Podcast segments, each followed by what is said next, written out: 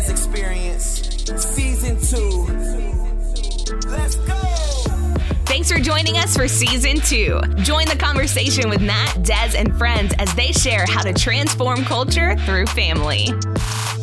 Hey guys, welcome to the Matt and Des Experience. I'm your co-host Matt Gonzalez. And I'm your other co-host, Desiree Gonzalez. We are back, season two in full effect. What is up, y'all? Yay. We are excited to be back in the studio. We're so excited about season two and just everything that we have coming. We can't wait to let you know on a little secret. As you guys know, we originally had planned to get season two out in January, but we had something called transition begin to happen to us. And it's so fitting, babe, that that was our last episode of season one. So funny. Little know, maybe we prophesied our, to ourselves in the last We've done that a lot of times. We got to watch what we say. but we're so excited to be back, you guys.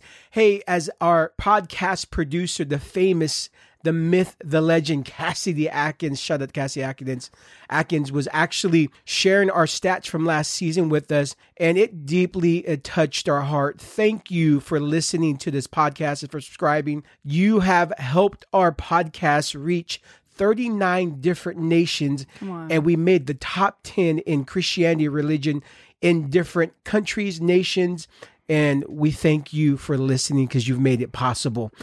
Yes. Thank you guys. Couldn't do it without you. Yeah, and I'm looking forward to see where it goes this season. Yes, I am too. I am too. And as you guys probably noticed, uh-huh. our theme for this season has changed a little bit from last season. If you guys remember last season, season one, our tagline was life, family, faith, and all things prophetic.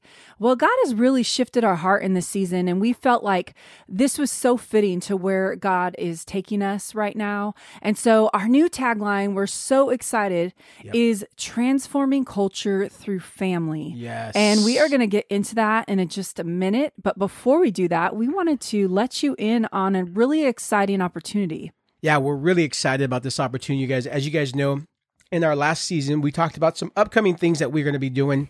And one of them that we just launched is how to be individually powerful together. It's for married couples, but also engaged couples. We just did an online workshop. And out of that online workshop, we kind of came up with this conclusion that a one time event, a marriage conference, it's just not enough to really walk out sustainable breakthrough. So one of the things that we're offering right now is an eight week mentorship on how to be individually powerful together that launches tonight. It actually launches tonight. It is a private uh, eight week uh, mentorship Zoom call, private Facebook page that we're really, really excited about. And it's going to bring a lot of breakthrough for uh, married couples, but also engaged couples. And so if you're interested in finding out more about that, we're going to be teaching. It's uh, we're actually a couple things that we're going to be teaching. We're going to be hitting identity, communication, connection, upgrade in uh, your marriage and in just your connection with your spouse. And we really believe the greatest actual investment that you can make, make is in your marriage. And you see it throughout scripture because the first blessing that we see in the first institution in the beginning in Genesis, God instituted marriage. And it's so interesting that Genesis starts with a marriage and Revelation ends with a marriage. Come on. Yeah. And one thing that I'm really excited about is the practical activations that you're going to receive in this uh, private mentorship group. We are going to obviously lay down some cool principles, Yeah. how to grow in your connection, but we're also going to give you guys some practical challenges that you Yeah. can do in immediate um, growth opportunities for your connection, for your relationship, for your communication, for conflict resolution. Come on, somebody. so we're really excited to see not just activation, but sustainable breakthroughs so that you can actually walk away with tools in your tool belt and that you are going to set a trajectory on, in your relationship in your family that is going to launch you into the next season. We truly believe that. And we've actually tested these principles as far as conflict resolution, I think a couple nights ago. putting us on blast. But we're going to get vulnerable and that's uh, just a very authentic group. It's also a great opportunity to be in a small private community where you get to actually meet other couples around the nation and world that are going after the same thing so it's a great great time to help build family so we encourage it it's for a small group so we have limited size so if you're interested in being part of this and you want to be a part of the eight week mentorship Uh, we will put the link in the show notes or mattanddes.com, and we'd love to have you a part. It starts tonight. Yep. Be there. Gonna be fun. So let's get into this. let's do this. Uh, also, before we get into it, shout out to my boy Mark Afshar for the brand new season two intro. It is fire. Fire. Mark, love you're it, love it, love amazing. it. So let's get into this, babe. We are here, season two, transforming culture through family. Yeah. So we want to talk to you guys. You hear that tagline, transforming culture through family, and you're all of us have a lens, right?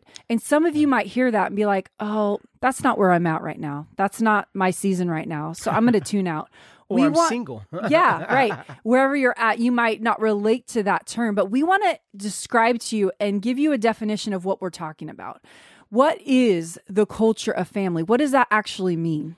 Well, you know, I think it's interesting you say that because sometimes what, one of the um, assignments that we have right now in this season is to bring new definition and redefine family.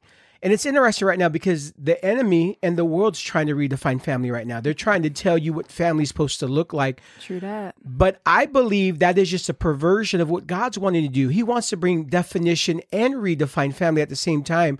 Because many times when you hear the word family, especially in church circles, what you hear is marriage, father, mother, husband, children. But in the kingdom, family includes that, but it's much bigger than that. As we see in Genesis, the first institution that was established was marriage and family. But you can't separate kingdom from family. How do we know that? Well, Jesus came to bring the kingdom of God. And in regards to bringing the kingdom of God in the New Testament, he chose specific language to describe his relationship with God. And he could have used any language to describe who God was. There's, I mean, there is countless names in the Old Testament that he could have used to describe God, but he chose Father. Why? Because he was trying to model and show us that you can't separate kingdom from family because kingdom and family go hand in hand. The first two institutions that, and really, actually, I would say mountains of influence that you see in Genesis is government and family. And I think uh, I love what our, our friend Dub Alexander says is that the kingdom is familiar in nature, the family part, but it's governmental in structure. And uh, not only that, but family is the ultimate prophetic company. And it's the first institution, once again, that was established and modeled by God. And we have to go on a journey to discover what does family look like in the kingdom. Because I'm convinced family is the realm of influence that actually can impact every realm of society, Yeah, yeah. all of the seven mountains, because it has to be within those mountains. Yeah, and not only was it the first institution that we see in Genesis, it actually flowed out of the very nature of God Himself. Yeah. um, you know, we see Father, Son, and Holy Spirit. It's the Yes. perfect model, the perfect picture of family flows out of the heart of God and and he created us out of that place. And so, you know, we one thing that we understand and we've known this for a long time and what God is really doing in this hour is really the Malachi mandate. Yep.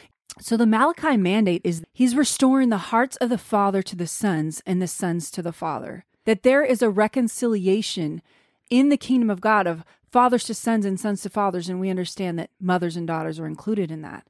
And God is doing that at such an impactful, Yeah. powerful, exponential rate right now. It is so exciting, you guys.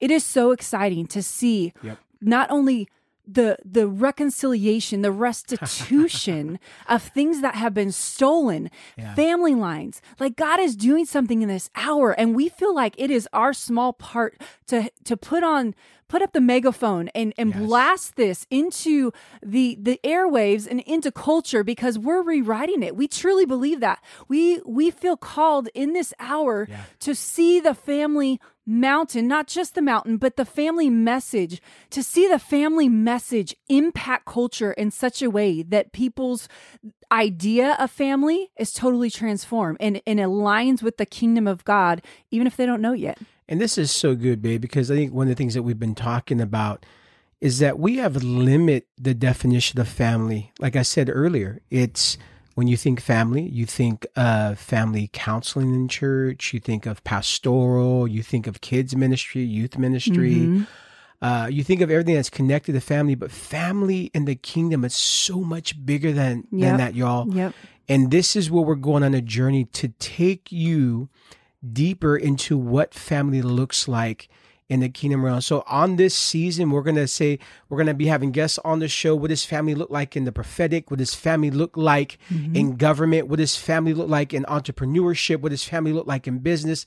I mean, we have so many topics and things that we want to go on a journey and discover with you, while also bringing definition that you would see the realm around you transform not just by the concept of family. This is what this episode's about. This isn't what this season's about, but the substance of family. And one of the things that's going to help understand as we broaden our horizons, as we begin to define what is kingdom family. That's we want to make a distinctive right, here. Uh, there is the concept in family that we have in the world, and then there's the concept that scripture brings, which is kingdom family. What is kingdom family? That's what we're going after. That's what we're talking about.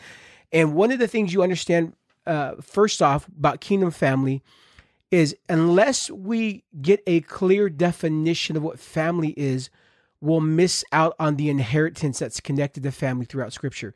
Matter of fact, the concept of inheritance is also in the context of family. You don't receive inheritance unless you understand family.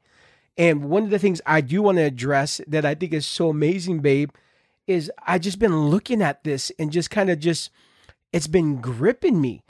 Uh, the fact of not understanding that also uh, in this kingdom family, we got to understand and uh, reconnect with who God the Father is Yep. and to experience God the Father. What does that mean? Well, let me give you a scripture real quick because this is this is my favorite scripture. Matter of fact, I'm getting tattooed on me this week. Better be your favorite getting tattooed. oh man, Ephesians 3:15 it says, "I bow my knees to the Father of our Lord Jesus Christ, from whom the whole family in heaven and on earth is named." Think about this. As you read that scripture, we understand that family was first a heavenly concept before it became an earthly concept. That family first resonated in heaven and it came down to earth. And that's why it says there's family in heaven and on earth. But I love this. It starts off says, I bow my knee to the Father. Why is that so important for family? Because unless we experience God the Father, we're not going to know our true identity and see our inheritance open up to us.